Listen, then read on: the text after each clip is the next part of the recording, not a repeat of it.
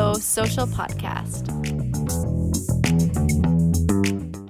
สวัสดีค่ะ ยินดีต้อนรับเข้าสู่ซีรีส์ PM 2.5 กับราคาที่คนไทยต้องจ่ายนะคะ ซึ่งอันนี้ค่ะเป็นซีรีส์ที่ทาง y s o Social ได้ร่วมทำกับไทยแคนหรือเครือข่ายอากาศสะอาดนั่นเองค่ะซึ่งจุดประสงค์ของซีรีส์นี้คือเราอะค่ะอยากจะให้ทุกคนนะ ได้ตระหนักถึงปัญหา PM 2.5 ว่ามันเนี่ย ร้ายแรงขนาดไหน และมันมีทางออกอะไรได้บ้างที่เราทุกคนนะคะสามารถผลักดันแล้วก็ทำให้เกิดขึ้นได้เนาะซึ่งซีรีส์นี้จะมีทั้งหมด3 episode นะคะซึ่งเปิดมา episode แรกเนี่ยเราก็อยากจะเน้นในเรื่องของปัญหาที่มันเกิดจาก PM 2.5 โดยเฉพาะด้านปัญหาสุขภาพ แล้วเราอยากจะเน้นย้ำให้ทุกคนว่า ตอนเนี้ยมันมันไม่ใช่เรื่องเล่นๆหรอค่ะ คือถ้าเราไปดูตามสื่อต่างๆเนาะก็จะเห็นได้ว่ามีการเสียชีวิตจากมะเร็งปอด และในบางเคสเป็นเสียชีวิตจากมะเร็งปอดเนี่ยเขาไม่ได้มีประวัติการแบบว่าสูบบุหรี่หรืออยู่ในที่ที่แบบว่ามีฝุ่นหรือว่าโรงงานเยอะเลย แล้วคำถามคือ แล้วเขาเป็นได้ยังไง มันก็จะมีแบบการสมมติฐานว่า เออเนี่ยมันคือความใกล้เคียงมากที่สุดก็คือ มันมาจาก PM 2.5 นั่นเองนะคะ แต่ว่าปอก็จะไม่ได้มานั่งพูดคนเดียวเนาะ ดังนั้นเนี่ยวันนี้ปอก็เลยได้เชิญ ดรนายแพทย์วิรุณลิมสวัสด์นะคะ ผู้อำนวยการสำนักวิจัยสังคม และสุขภาพกระทรวงสาธารณสุข และคุณวีนาลินลุลิตานนท์ผู้เชี่ยวชาญด้านการเงิน และผู้ร่วมก่อตั้งเครือข่ายอากาศสะอาดค่ะ สวัสดีค่ะ สวัสดีครับ สวัสดีค่ะ ค่ะ ก็อย่างแรกเลยอะค่ะ ปอขอถามคุณหมอวิรุณนิดนึงค่ะ ว่าเราก็ได้ยินว่าผลกระทบในเรื่องของฝุ่นใช่ไหมคะมาแบบตั้งแต่เมื่อก่อนก็แบบ เราพอรู้ว่ามันมีผลกระทบอะไรบ้าง แต่ทำไมแบบหลังๆอะค่ะ แบบรู้สึกว่า PM 2.5 ค่ะ มันดูร้ายแรงกว่าแบบฝุ่นอื่น ๆ ที่เหมือนเราเคยได้ยินมาค่ะ ครับ พอเราพูดคำว่าฝุ่นเนาะอันนี้อันนี้น่าจะเป็นปัญหาเรื่องภาษา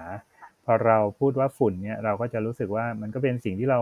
เจอในชีวิตประจำวันอยู่แล้วนะครับฝุ่นหรือว่าเดินเตะฝุ่นอะไรเงี้ยนะครับ เพราะฉะนั้นมันก็เป็นสิ่งที่เรามองเห็นอยู่แล้วเนาะคราวนี้เนี่ยสิ่งที่ทำให้ฝุ่นเนี่ยกลายเป็นอันตรายกับร่างกายเนี่ยนะครับ ก็มี2ออย่างนะครับ อย่างหนึ่งคือมันเป็นฝุ่นที่มีขนาดเท่าไหร่ กับอันที่ 2 คือในตัวฝุ่นเนี่ยแต่ละเม็ดเนาะถ้าเราเรียกว่าเม็ดฝุ่นเนี่ยมันมี อะไรประกอบอยู่บ้างนะครับคราวนี้พอเรามาพูดถึงเรื่องขนาดก่อนเนาะไอชื่อของ PM 2.5เนี่ยมันเป็นชื่อที่บอกถึงขนาดนะครับ แล้วก็มันมาจากที่มาก็คือคำว่า particulate matter นะครับ ก็คือเป็นสสารที่มันเป็น particle เล็ก ๆ ที่มันล่องลอยนะครับ ส่วนตัวเลข 2.5เนี่ยเป็นขนาดนะครับ ขนาดที่ที่มันเท่ากับหรือน้อยกว่า 2.5 ไมครอน ราะฉะนั้นเนี่ยมันก็คือเหมือนกับมันมีตะแกรงที่มีรูพรุนขนาด 2.5 ไมครอนนะครับก็คือ 2.5 ส่วนจาก1ล้าน1ล้านส่วนของ 1 เมตรเนี่ยนะครับแบ่งเป็นล้านส่วนเนี่ยมันจะขนาดเท่านั้นนะครับถ้าฝุ่นที่มันสามารถรอยผ่านรูขนาดนี้ไปได้เนี่ยก็จะเรียกว่ากลุ่มของ PM 2.5 ทั้งหมดนะครับซึ่งอันเนี้ยถ้าถ้าเราลองย้อนกลับไปดูในอดีตเนี่ย เดิมเนี่ยเราเราก็รู้จักแต่ฝุ่นดินฝุ่นหินฟุ้ง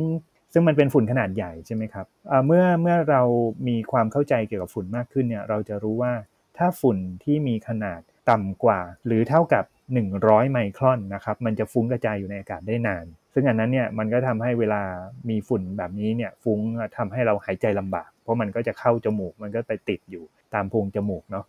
แต่ถ้ามันมีขนาดน้อยกว่าหรือเท่ากับ 10 ไมครอน หรือที่เรียกว่า PM10 เนี่ยมันจะลอยทะลุจมูกเข้าไปในทางเดินหายใจได้นะครับ และเมื่อถึงจุดหนึ่งนะครับเราก็เริ่มเข้าใจว่ามันมีฝุ่นที่มันเล็กกว่านั้นอีกนะ คือ PM 2.5 คือเล็กกว่า 2.5 หรือเท่ากับ 2.5 ไมครอนเนี่ยมันทะลุทางเดินหายใจ เข้าไปในหลอดลมฝอยจนถึงกับถุงลมถุงลมฝอยที่อยู่ส่วนปลาย แล้วก็ซึมผ่านถุงลมฝอยเข้าสู่กระแสเลือดได้เลย เพราะฉะนั้นเรียกว่ามันอำนาจทะลุทะลวงมันสูงมากนะครับ นั่นเลยทำไมเราจำเป็นจะต้องใส่หน้ากาก N95 นะครับ N95 เนี่ยที่เราไว้ใส่ป้องกันไวรัสโควิดเนี่ยครับเราก็จำเป็นจะต้องใส่หน้ากากแบบนี้เพื่อป้องกัน PM 2.5 นะครับเพราะฉะนั้นในในส่วนแรกคือขนาดของมันเนี่ยที่เราเริ่มเห็นว่ามันมีฝุ่นขนาดเล็กจิ๋วขนาดเนี้ยอยู่ในฝุ่นที่เราหายใจอยู่ มันก็เลย ความอันตรายของมันก็อยู่ที่ขนาดด้วย ขนาดของมันซึ่งจะไประคายเคืองที่ถุงลมฝอยส่วนปลาย ซึมเข้าไปในกระแสเลือดทำให้เกิดการอักเสบทั่วร่างกาย และส่วนที่2นะครับที่ทำให้มันเป็นอันตราย เพราะว่าตัว PM 2.5เนี่ยตัวแกนของมันเนี่ยคือตัวคาร์บอนนะครับที่เกิดจากการเผา แล้วมันจะดูดเอาสารต่างๆเนี่ยเกาะติดกับมันพาเข้าไปในร่างกายด้วย ซึ่งสารเหล่านี้ก็เป็นสารพิษจำนวนมากหลายร้อยชนิดเลยครับ ซึ่งบางอย่างก็เป็น โลหะหนักเป็นสารพิษที่ทำให้เป็นเหตุที่ทำให้ PM 2.5เนี่ยเป็นเป็นสารก่อมะเร็งที่สำคัญด้วยครับอืมโอเคค่ะ แล้วทีนี้คือปออยากรู้ค่ะว่าเอออันตรายเนี่ยค่ะ มันอันตรายถึงเลเวลไหนอะค่ะทำให้เกิดโรคได้ยังไงอะค่ะ ผลกระทบที่ว่าเป็นอันตรายนะครับคุณปอ ก็คือเรามองใน 2 ระยะหลักๆเนาะในระยะเทียบพลันมันก็ทำให้ทั้งเกิดการระคายเคืองต่อทางเดินหายใจ แล้วก็กระตุ้นให้คนที่มีโรคโรคประจำตัวอยู่แล้วเนี่ยนะครับมีอาการกำเริบขึ้น อย่างเช่น คนที่เป็นโรคหอบหืดโรคถุงลมโป่งพองเนี่ยก็จะมีอาการกำเริบรุนแรงขึ้น อีกกลุ่มหนึ่งก็คือคนที่เป็นเส้นเลือดนะครับเส้นเลือดอุดตัน อย่างเช่น เส้นเลือดหัวใจอุดตัน หรือเส้นเลือดสมองอุดตันเนี่ยนะครับมันก็จะทำให้เกิดอาการกำเริบ เพราะว่าตัวฝุ่น PM 2.5เนี่ยมันเข้าไปกระตุ้น ให้เกิดการอักเสบ เส้นเลือดหดตัว แล้วก็ทำให้ อาการโรคหัวใจกับโรคสมองเนี่ยมันกำเริบนะครับ กับอีกส่วนหนึ่งก็คือเรียกว่าผลกระทบระยะยาวแล้วครับ ผลกระทบระยะยาวก็อย่างที่พูดถึงนะครับว่าจากสารประกอบต่างๆที่ที่อยู่ในตัวของมันเนี่ยมันก็ทำให้เกิดเป็นโรคมะเร็ง หรือโรคกับระบบอวัยวะต่างๆ ทั่วร่างกายได้หมดเลยครับ กระทบได้ทุกอวัยวะนะครับ เพราะฉะนั้นเนี่ย มันเลยทำให้องค์การอนามัยโลกนะครับ ก็ประกาศให้ตัวมลพิษทางอากาศ โดยเฉพาะ PM 2.5เนี่ยเป็นหนึ่งในปัจจัยที่ทำให้เกิดโรคเรื้อรังนะครับ รวมถึงโรคหัวใจโรคความดันโรคเบาหวานด้วย อืมแล้วอันอันนี้ปอสงสัยอะค่ะว่า คือมันทำให้เกิดได้ไงคะคือมันเกิดจากการที่พอร่างกายอักเสบ แล้วมันก็ทำให้เกิดโรคอื่น ๆ ตามมาหรอคะใช่ครับส่วนที่ส่วนที่สำคัญคือการอักเสบนะครับ กับอีกส่วนหนึ่งคือสารพิษที่อยู่ในตัวมัน แต่แต่โดยหลักก็คือการอักเสบเนี่ยเป็นเป็นกระบวนการที่ทำให้ร่างกายเนี่ยเกิดปัญหาเยอะมาก เราลองฟังดูเกี่ยวเรื่องโควิดนะตอนนี้นะครับ ตัวเชื้อไวรัสโควิดเนี่ยอันตรายของมันที่สำคัญคือมันกระตุ้นกระบวนการการอักเสบของร่างกาย เพราะว่ามันเป็นเชื้อที่ร่างกายไม่เคยรู้จักมาก่อน พอมันเกิดแบบนี้เนี่ยร่างกายก็ระดมสรรพกำลัง เรียกว่าปล่อยสารการอักเสบขึ้นมาทำให้ ในคนที่มีการอักเสบรุนแรงก็ก็ถึงกับเสียชีวิตได้นะครับ แต่ปรากฏการณ์หนึ่งที่ที่เราจะเห็นก็คือว่ามีคนที่เป็นเบาหวานหลังจากเป็นโควิดนะครับ เนื่องจากการอักเสบเนี่ยครับ เพราะว่ากระบวนการการอักเสบมันทำให้กลไกการการดูดซึมน้ำตาล การควบคุมน้ำตาลในเลือดและในเนื้อเยื่อต่างๆ นั้นมันผิดปกติ เช่นเดียวกันครับ PM 2.5 มลพิษทางอากาศ มันก็ทำให้เกิดกระบวนการการอักเสบทั่วทั้งร่างกาย และมันก็เลยเป็นเหตุหนึ่งที่ทำให้คนที่เป็นเบาหวานมากขึ้น อันนี้ไม่ไม่รวมถึงโรคอวัยวะอื่นๆนะครับที่ก็เพิ่มขึ้นจากผลของ PM 2.5 แล้วก็มลพิษทางอากาศครับอืมอย่างอย่างอย่างเช่นแบบว่าโรคอะไรอะคะที่เกิดขึ้นตามอวัยวะโรคน้ำอวัยวะต่างๆนะครับ อย่างเช่นถ้าเป็นเรื่องของ ตับนะครับ จะมีปัญหาเรื่องไขมัน แล้วก็เรื่องมะเร็งตับเรื่องโรคปอดเนี่ยก็ตรงไปตรงมานะครับ มีโรคถุงลมโป่งพอง หอบหืด มะเร็งปอด โรคกล่องเสียงอักเสบเรื้อรังนะครับ หลอดลมอักเสบเฉียบพลันหรือว่าเรื้อรังนะครับ โรคเกี่ยวกับตับอ่อนเนี่ยนะครับ ที่พูดถึงเนี่ย การอักเสบที่ตับอ่อนมันทำให้เกิดโรคเบาหวาน แล้วก็ส่วนตามผิวหนังก็ทำให้เกิดภูมิแพ้ได้นะครับ เพราะว่า การที่เราได้สารที่เป็นสารกระตุ้นการอักเสบก็ทำให้เกิดการแพ้ที่ผิวหนังนะครับปอดกับผิวหนังเนี่ยทำงานเชื่อมโยงกัน เพราะเพราะฉะนั้นถ้าปอดมีการอักเสบ มีการแพ้ก็จะเกิดการแพ้ที่ผิวหนังด้วยนะครับหรือว่าโรคตาเนาะอย่างเยื่อบุตาอักเสบ ตาแห้งเปลือกตาต้อกระจกอะไรเนี้ยก็เกิดขึ้น ส่วนสมองเนี่ยก็ที่พูดถึงไปแล้วสมองอุดตันเฉียบพลัน ก็จะมีปัญหาเรื่องสมองเสื่อม รวมถึงเรื่องพาร์กินสันอะไรพวกนี้ด้วย เพราะนั้นเนี่ยมันก็เกิดโรคได้กับเรียกว่าแทบทุกอวัยวะของร่างกายเลยครับอืมเพราะว่า PM 2.5เนี่ยมันทำให้ร่างกายเราอักเสบนั่นเอง ทีนี้พอปอฟังมาแล้วอะค่ะ ปอรู้สึกว่ากลุ่มที่น่าเป็นห่วงที่สุดอะค่ะ ก็คือเด็กกับคนแก่ คือปอเลยอยากทราบว่ามันมีผลอะไรบ้างอะค่ะ ที่ทำให้แบบเกิดกับเด็กๆ โดยเฉพาะเลยอะค่ะ กับเด็กๆเนี่ยครับก็คือในส่วนของมะเร็งนะครับ มันก็มีมะเร็งที่เกิดขึ้นตั้งแต่เด็กเนาะหรือเบาหวานที่เกิดขึ้นตั้งแต่เด็กเนี่ยนะครับ มันก็มีอุบัติการหรือว่ามีการพบโรคเหล่านี้เพิ่มขึ้น แล้วก็ผลกระทบต่อสมอง ซึ่งมันมีเรื่องของสารพิษ ที่เราพูดถึงเรื่องการอักเสบเนี่ยอาจจะเป็นแค่ขนาดของมัน แต่ในส่วนของสารพิษที่มันปนมากับตัว PM 2.5เนี่ยเป็นอีกเรื่องหนึ่งซึ่งใหญ่มาก เพราะว่าจริง ๆ PM 2.5เนี่ยมันมันมีทั้งที่เกิดได้ตามธรรมชาตินะครับ เพราะว่ามันฝุ่นเนี่ยมันมีฝุ่นเล็ก ๆ อยู่แล้ว แต่ที่เราเป็นห่วงแล้วก็ทำให้เราต้องออกมาเคลื่อนไหวเรียกร้องเนี่ยเพราะว่ามันมี PM 2.5 ที่เกิดจากการเผาไหม้ของรถยนต์ เกิดจากโรงงานอุตสาหกรรม ที่มันมีสารพิษนะครับ อย่างเช่นสารไดออกซินที่ทำให้เกิดเป็นสารก่อการกลายพันธุ์ หรือว่าสารพิษชนิดอื่นเนี่ยที่ทำให้เกิด มะเร็งในในที่ต่างๆ ทั่วร่างกาย เพราะฉะนั้นสำหรับเด็กๆเนี่ยเรียกว่าเด็กน่าสงสารมากครับ คือเขาได้รับผลกระทบจาก PM 2.5 และสารพิษที่มันนำเข้าสู่ร่างกายเนี่ยตั้งแต่อยู่ในท้องแม่เลย เพราะฉะนั้นเนี่ยถ้าเกิดเขาได้รับสารก่อการกลายพันธุ์เนี่ยก็จะมีปัญหาตั้งแต่การประกอบร่างกายขึ้นมาทำให้มีความพิการนะครับที่สำคัญคือความพิการทางสมอง ซึ่งอันนี้เป็นผลกระทบระยะยาว หรือที่มีการพบกันมากขึ้นก็คือมะเร็งในเด็กที่มันทำให้เกิดผลกระทบ เรียกว่าเป็นผลกระทบทำให้อายุของเขาสั้นลง หรือว่าคุณภาพชีวิตแย่ลงครับ เพราะนั้นการที่เรามาเรียกร้องเรื่องนี้ก็คือเราก็เป็นห่วงอนาคตของเด็กๆด้วยครับ ซึ่งคุณปอก็ชี้ได้ถูกต้องว่าเด็กเป็นกลุ่มที่น่าเป็นห่วง ซึ่งรวมถึงเด็กที่ยังอยู่ในท้องแม่ด้วย ขอทราบนิดนึงค่ะว่าแบบว่าเอ่อการเพิ่มขึ้นของมะเร็งในเด็กอะค่ะ คือพบเป็นเทรนมาย้อนหลังกี่ปีแล้วอะคะตรงนี้เนี่ยนะครับคือข้อมูลเรื่องของการพบมะเร็งในเด็กเนี่ยมีเพิ่มขึ้น เรียกได้ว่าสัมพันธ์กับเรื่องของการพัฒนาอุตสาหกรรม แล้วก็การมีรถยนต์ที่ใช้พลังงานฟอสซิลเนี่ย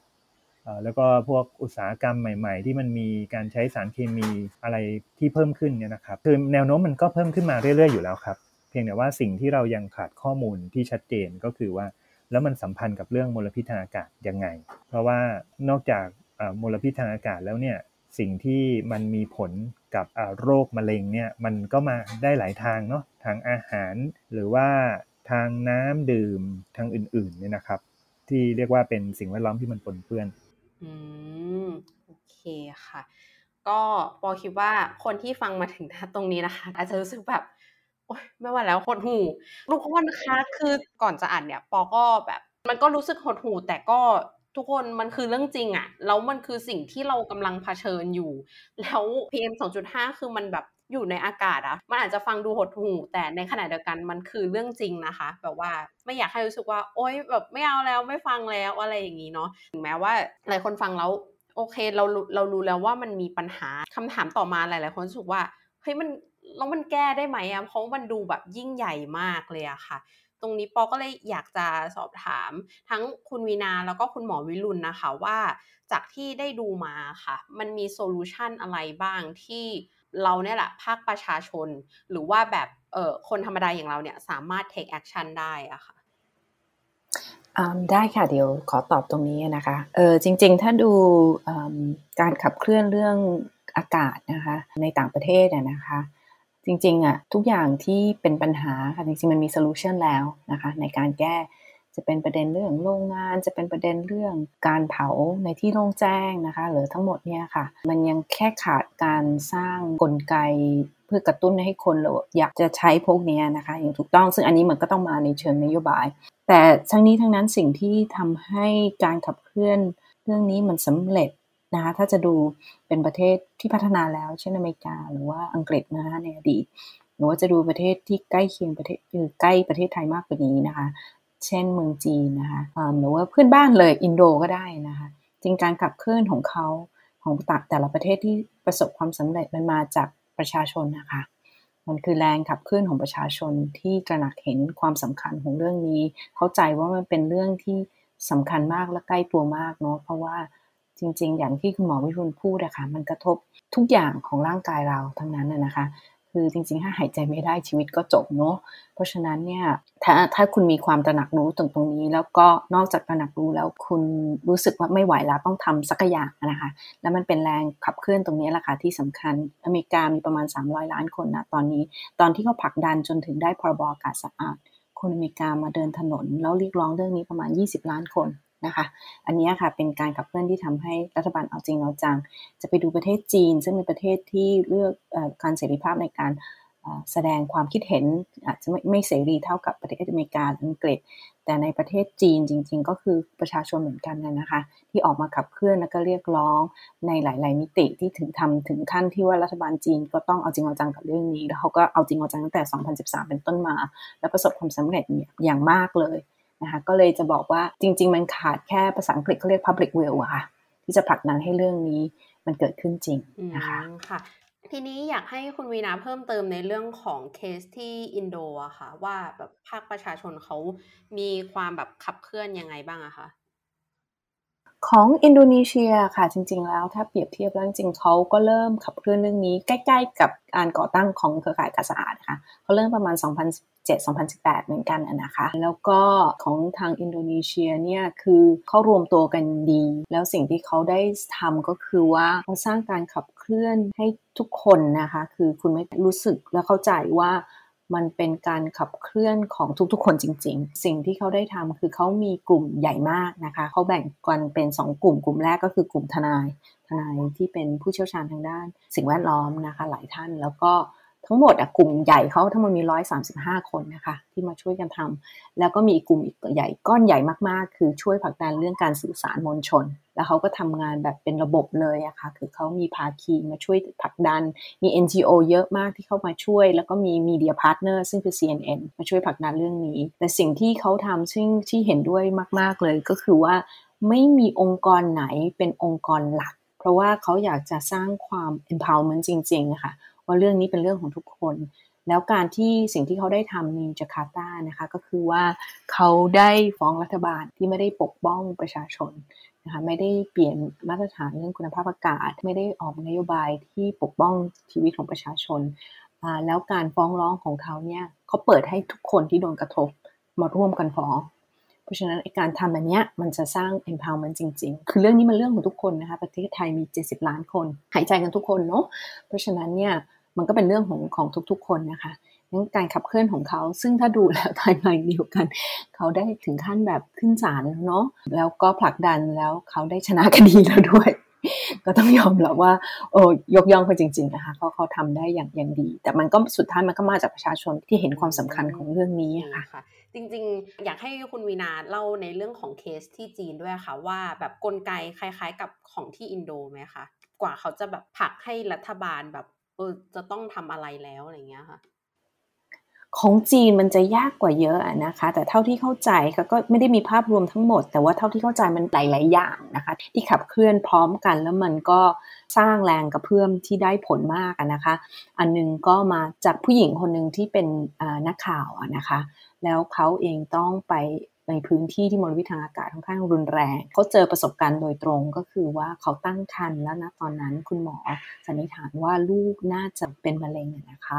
ลูกในครรภ์นะคะทำให้เขาแบบตื่นมากับเรื่องนี้มากอะค่ะเขาก็เลยออกรายการใน YouTube เพื่ออธิบายให้คนฟังเรื่องข้อเท็จจริงของปัญหามลพิษทางอากาศในประเทศจีน ซึ่ง YouTube วิดีโอนี้ตอนนั้นคือคนดูแบบสนันวันไหวมาก เยอะมาก ดาวน์โหลดกันเยอะซะจนรัฐบาลจีนก็คือแบบก็คือพยายามจะแบนนะคะในช่วงหนึ่งเลยนะคะ อันนี้ก็คือสร้างความตระหนักรู้โดยตรง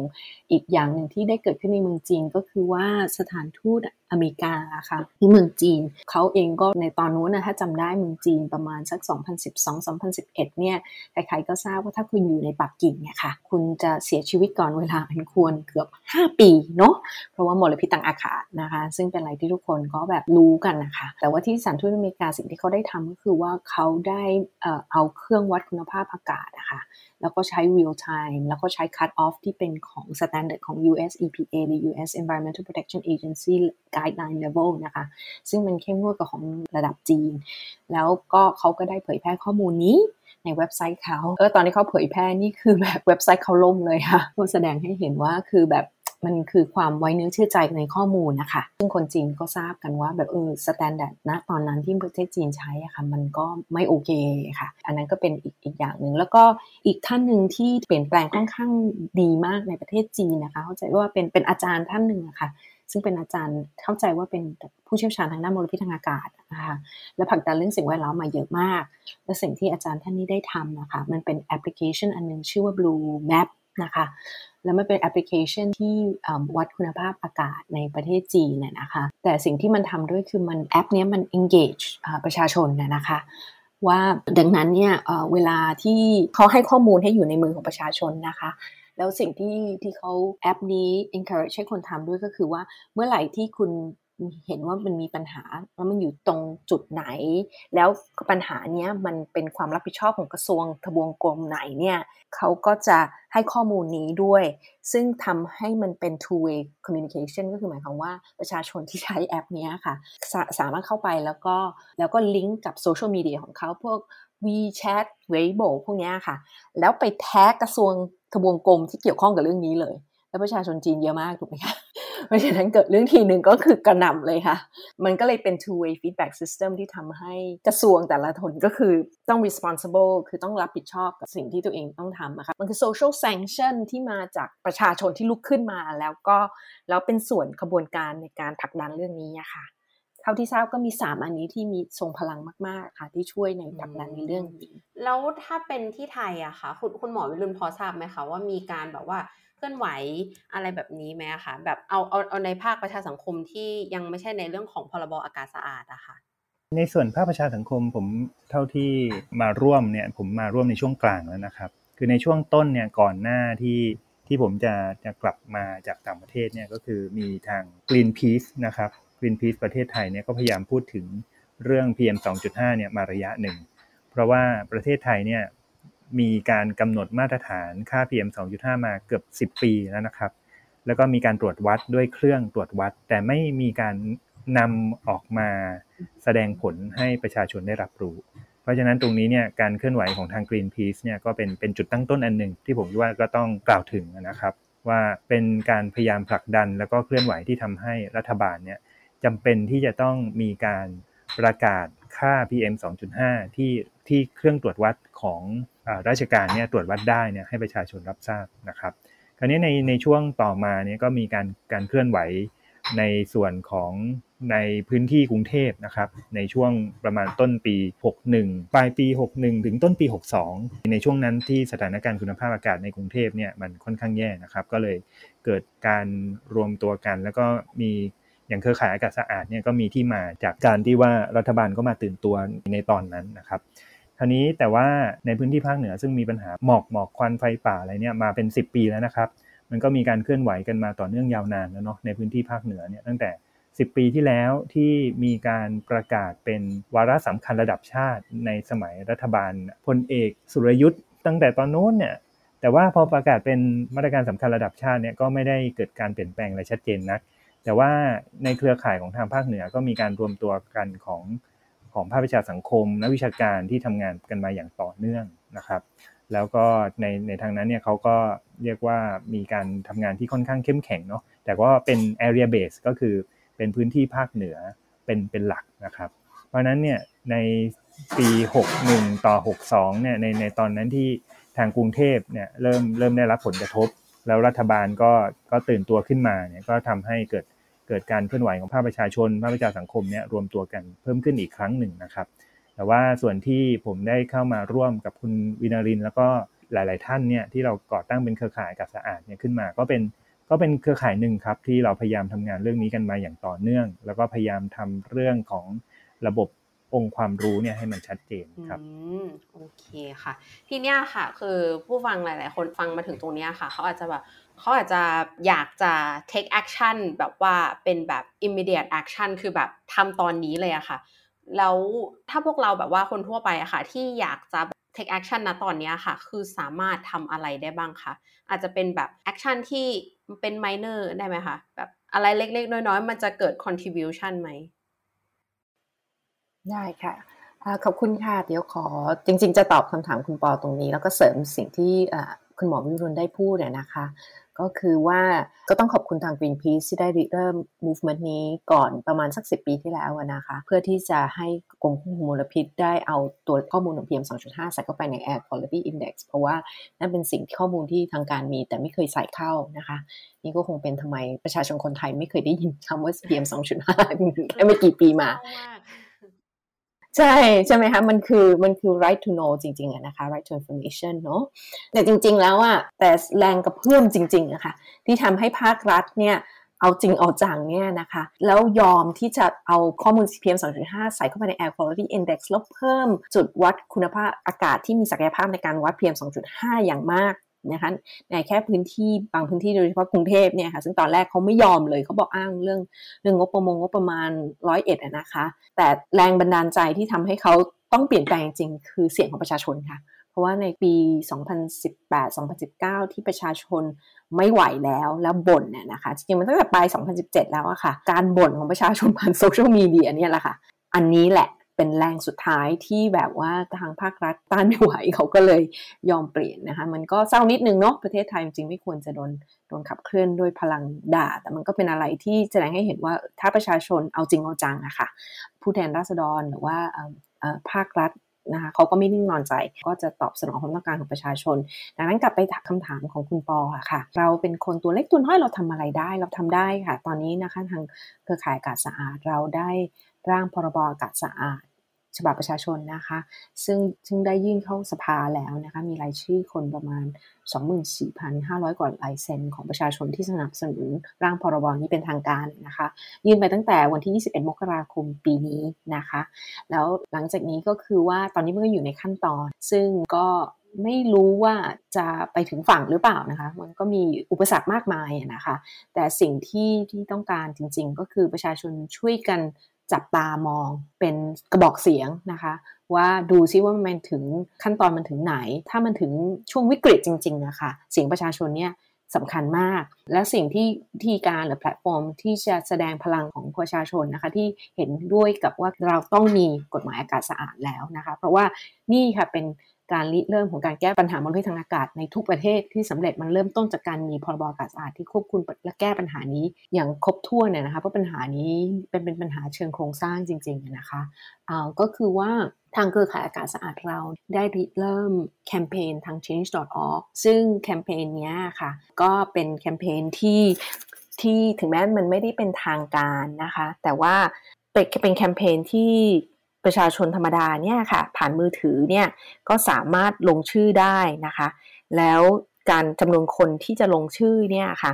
มันก็จะเป็นกระบอกเสียงเพื่อผลักดันเรื่องนี้นะคะ ให้ไปไกลกว่านี้ได้ตอนนี้เนี่ยจำนวนคนนี่มีประมาณสัก4ี่หมื่นกว่าคนเองนะคะที่ที่ลงชื่อใน change.org นะคะ ประเทศไทยมี 70 ล้านคนที่หายใจนะคะ คือตัวเลขนี้ต้องน่าจะขึ้นไปเป็นสัก เป็นหลักแสนหลักหลักล้านเนี่ยนะคะะถ้าถ้าเป็นได้ถึงขนาดนั้นเนี่ยรัฐบาลไหนก็เถอะก็คงปิดหูปิดตาไม่สนใจตรงนี้ไม่ได้นะคะเพราะว่าสุดท้ายแล้วนี่ก็คือฐานเสียงนี่คือสิ่งที่ประชาชนต้องการนะคะเพราะฉะนั้นเนี่ยค่ะก็ก็คือทำอะไรได้บ้าง take action อะไรบ้าง อย่างแรกก็คือติดตามเรื่องนี้นะคะ ตามในใน Facebook Page ของเราก็มีนะคะ Thailand Clean Air Network เข้าไปในเว็บไซต์เราง่ายที่สุด thailandcan.org นะคะจำได้ง่ายๆ thailandcan เนี่ยค่ะ can ย่อจาก clean air network นะคะ และจริงๆ เราก็แอบใช้สโลแกนเดียวกับ President Obama จำได้ไหมคะ ตอนที่ President Obama ใช้ political slogan ชื่อ yes we can นะคะ ก็จำได้ว่า Thailand แล้วก็ can C A N นะคะ มันก็จะให้ความรู้สึกว่า เอ้ย เราทำได้นะคะ เข้าไปในเว็บไซต์ Thailand Care มันจะลิงก์กับโซเชียลมีเดียของเราทั้งหมดที่มีนะคะ จะมีการอัปเดตว่าสถานการณ์เป็นยังไงนะคะ แล้วก็จะมีลิงก์กับ petition ที่ที่อยู่ใน change.org นะคะ จะทำอย่างนั้นได้ หรือว่าสมัยนี้ก็มีน้องๆ หลายคน คนรุ่นใหม่หลายคนนะคะ ที่เก่งมากในการใช้โซเชียลมีเดียนะคะเราก็อยากจะชักชวนว่าใครที่ ถนัดนะคะที่จะทำวิดีโอหรือว่าสื่อสารในวิธีไหนก็ที่ที่ถนัดนะคะก็ควรจะช่วยเป็นพลังแล้วก็สร้างสื่อแบบสร้างสรรค์นะคะโพสต์เข้าไปในโซเชียลมีเดียของตัวเอง แล้วก็ใช้แฮชแท็กอย่าปัดตกพรบอากาศสะอาดนะคะแล้วก็แฮชแท็ก Thailand Can เนี่ยค่ะ นี่คือแฮชแท็กที่เรากำลังใช้กันอยู่อะค่ะ อันนี้ก็จะช่วยเป็นกระบอกเสียงอีกทางหนึ่งด้วยค่ะ เพราะฉะนั้นทั้งหมดนี้มีประมาณ 3 อาร์ตที่ทำได้ ซึ่งทำกันง่ายๆค่ะในจากโต๊ะคอมพิวเตอร์ตัวเองก็ทำได้แล้วค่ะ ก็จริงๆ พอยหนึ่งที่ปอรู้สึกว่าแบบดีมากเลยอะค่ะ คือหลายๆ คนเนี่ยอาจจะคิดว่า เอ้ย อย่างน้อยแบบคือเราจะทำอะไรได้แล้วอาจจะแบบเออเราก็แค่บน่นบ่นแล้วมันจะเกิดอะไรขึ้นไหมคือ ทุกคนคะคือคือวันนี้ค่ะ อยากจะแบบว่าให้มองว่าการบ่นของตัวเองอะค่ะ มันมีค่า เพราะ หลาย ๆ คนบน่น number มันเพิ่มใช่ไหมคะแบบแล้วสังคมอาจจะเริ่มแบบว่าตั้งคำถามหรือผู้มีอำนาจเนี่ยตั้งคำถามว่าทำไมหลาย ๆ คนบน่นแสดงว่ามันจะต้องมีอะไรที่ผิดปกติ หรือแบบถ้าเราไปดูบน Twitter แบบว่าเทรนด์มันขึ้น คนอื่นก็จะมองแล้วเฮ้ยมันจะต้องมีปัญหาอะไร เพราะฉะนั้นเราไม่อยากให้มองว่าการที่บ่นหรือการที่พูดถึงแค่ปัญหาค่ะ แบบเออเราแค่พูดถึงปัญหาแล้วมันจะแบบ lead to action อะไรได้บ้าง แต่จริงๆอะค่ะ คืออยากให้มองว่า voice เราหรือว่าเสียงเราทุกคนนะคะ มันมีค่านะคะ ครับอยากจะเสริมในเรื่อง action นิดหนึ่งนะครับ ผมผมคิดว่าถ้าเรามองให้ชัดเนี่ย action มันมันสามารถทำได้ใน 4 ระดับที่เราต้องทำไปควบคู่กันนะครับคือเริ่มตั้งแต่ระดับของตัวเองเนาะอย่างที่คุณปอพูดถึงเมื่อเมื่อสักครู่ที่ว่าเราก็บ่นเนาะหรือว่าที่พี่วินารินก็พูดถึงนะครับว่าเสียงบ่นนี่แหละที่ทำให้คนเข้ามาสนใจรัฐบาลก็ต้องทำตามต้องเคลื่อนไหวนะครับ ราวนี้ถ้าถ้าเราบ่นโดยในลักษณะหนึ่งคือการบ่นในลักษณะการวิพากษ์และการเสนอแนะ มันก็จะทำให้เสียงบ่นเนี่ยมันชัดเจนขึ้น มันชวนให้คนมาร่วมสนทนา การบ่นการทำความเข้าใจว่ามันเป็นปัญหา การที่เราให้เวลากับประเด็นเรื่องนี้ครับ เพราะว่าณตอนนี้เนี่ยมันมีเรื่องไร้สาระเข้ามาเยอะแยะมากมายเนาะที่ที่ผ่านเข้ามาทางสื่อต่างๆ อะไรแบบนี้เนาะ ก็มันเป็นเรื่องที่ผ่านมาแล้วก็ผ่านไป แต่เรื่องอย่างมลพิษทางอากาศ แล้วก็การแก้ไขปัญหานี่มันต้องการความสนใจแล้วก็การทำความรู้ให้กระจายไปทั่วให้กับผู้คนนะครับ เพราะนั้นเราเริ่มต้นที่ตนเอง เราค่อยๆเรียนรู้ ค่อยๆทำความเข้าใจ ความหมายของมันคืออะไร PM 2.5 คืออะไร มาตรฐานคุณภาพอากาศคืออะไร AQI อะไรเหล่านี้นะครับ มันเป็นสิ่งที่เราเรียนรู้ได้ครับ แล้วยิ่งคนรุ่นใหม่เนี่ยเรียนรู้ได้เร็วนะครับ ในระดับต่อไปก็คือระดับครอบครัว เราดูแลคนในครอบครัวของเรา เราก็จะเริ่มเห็นนะครับว่าอย่างที่คุณปอพูดถึงอะเด็กคนแก่ คนที่เป็นโรคประจำตัว คนเหล่านี้ก็อยู่ในครอบครัวของเราครับ เราก็ช่วยกันในการดูแลเขาสังเกตว่าเขาได้รับผลกระทบอย่างไรนะครับ แล้วจากครอบครัวไปเนี่ยก็คือระดับชุมชนหรือองค์กรของเราครับ อย่างเช่น สมมุติว่าเราอยู่ในที่ทำงานเดียวกัน หรืออยู่ในสถานศึกษา หรืออยู่ในชุมชนในหมู่บ้านเดียวกันเนี่ยเราช่วยดูแลกัน เพราะมันจะมีคนเปราะบางนะครับ คนเปราะบางที่เข้าไม่ถึงข้อมูล ไม่รู้ว่าตอนนี้ PM 2.5 สถานการณ์เป็นยังไงทั้งที่เขาเป็นกลุ่มเสี่ยงอย่างเงี้ยนะครับ เราก็ช่วยดูแลเขาแล้วก็เริ่มช่วยกันสร้างความเปลี่ยนแปลงในระดับเล็กๆก่อน ความเปลี่ยนแปลงที่สำคัญคือการเปลี่ยนแปลงในแง่ของการแก้ไขปัญหาด้วย การลดแหล่งกำเนิดนะครับ เพราะว่า PM 2.5 เนี่ย พอพูดไปพูดมาก็จะถูกตำหนิกลับมาจากผู้มีอำนาจก็คุณนั่นแหละก็ใช้รถเยอะ ไม่ยอมใช้รถสาธารณะอะไรแบบนี้ไม่ยอมจัดการขยะก็ยังมีขยะเยอะเราก็เลยต้องมีการเผาขยะ พวกขยะพลาสติกอะไรแบบนี้นะครับ เพราะฉะนั้นเนี่ยถ้าเราเปลี่ยนแปลงกันตั้งแต่ในระดับชุมชนเนี่ยมันก็จะค่อยๆทำให้เห็นว่าเรามีส่วนร่วมได้ และในระดับสุดท้ายคือระดับสังคม นั่นคือสิ่งที่เราต้องช่วยกันแก้ไขปัญหา เพราะนี่คือเป็นปัญหาเชิงโครงสร้างครับ ปัญหาเชิงโครงสร้างเรื่องของระบบกฎหมายเรื่องของรัฐบาลที่มองเห็นคุณค่าของการพัฒนาเศรษฐกิจมากกว่าคุณภาพชีวิต และสุขภาพของประชาชน เพราะฉะนั้นเราจึงต้องช่วยกันเคลื่อนไหว เพื่อให้เกิดการแก้ไขกลไกของรัฐ โดยการเคลื่อนไหวเรื่องเรื่องการแก้ไขกฎหมายนะครับ แล้วก็ติดตามกำกับการทำงานของภาครัฐด้วยนะครับ เพราะฉะนั้นผมผมคิดว่าถ้าเรามองเห็นให้ชัดเนี่ยเราเริ่มได้จากวันนี้เลยครับ ปฏิบัติการของเราณตอนนี้ ลดการใช้ลดการสร้างขยะที่มันจะทำให้เกิดมลพิษมากขึ้น ใช้รถสาธารณะหรือว่าหรือว่าใช้พลังงานสะอาดมากขึ้นอย่างนี้ยนะครับ นี่นี่คือจุดเริ่มต้นที่เราเริ่มได้ตั้งแต่ตอนนี้ครับ แล้วก็เชื่อมโยงกันกับเครือข่าย อย่างเช่น เครือข่ายอากาศสะอาด หรือเครือข่ายอื่นๆเนี่ยนะครับ ถ้ามีมาในอนาคต เราก็อยากจะให้เกิดการเคลื่อนไหวภาคประชาชน ที่มันจะมีพลังมากขึ้นเรื่อยๆครับอืมโอเคค่ะคิดปอคิดว่าแบบว่าได้ครบเลยทั้งเป็นในภาพกว้าง แล้วก็เป็นในภาพที่สิ่งที่เราสามารถทำได้นะวันนี้นะคะไม่ทราบจะขอเติมอีกนิดนึงได้ไหมคะเสริมจากที่คุณหมอพูดอะค่ะ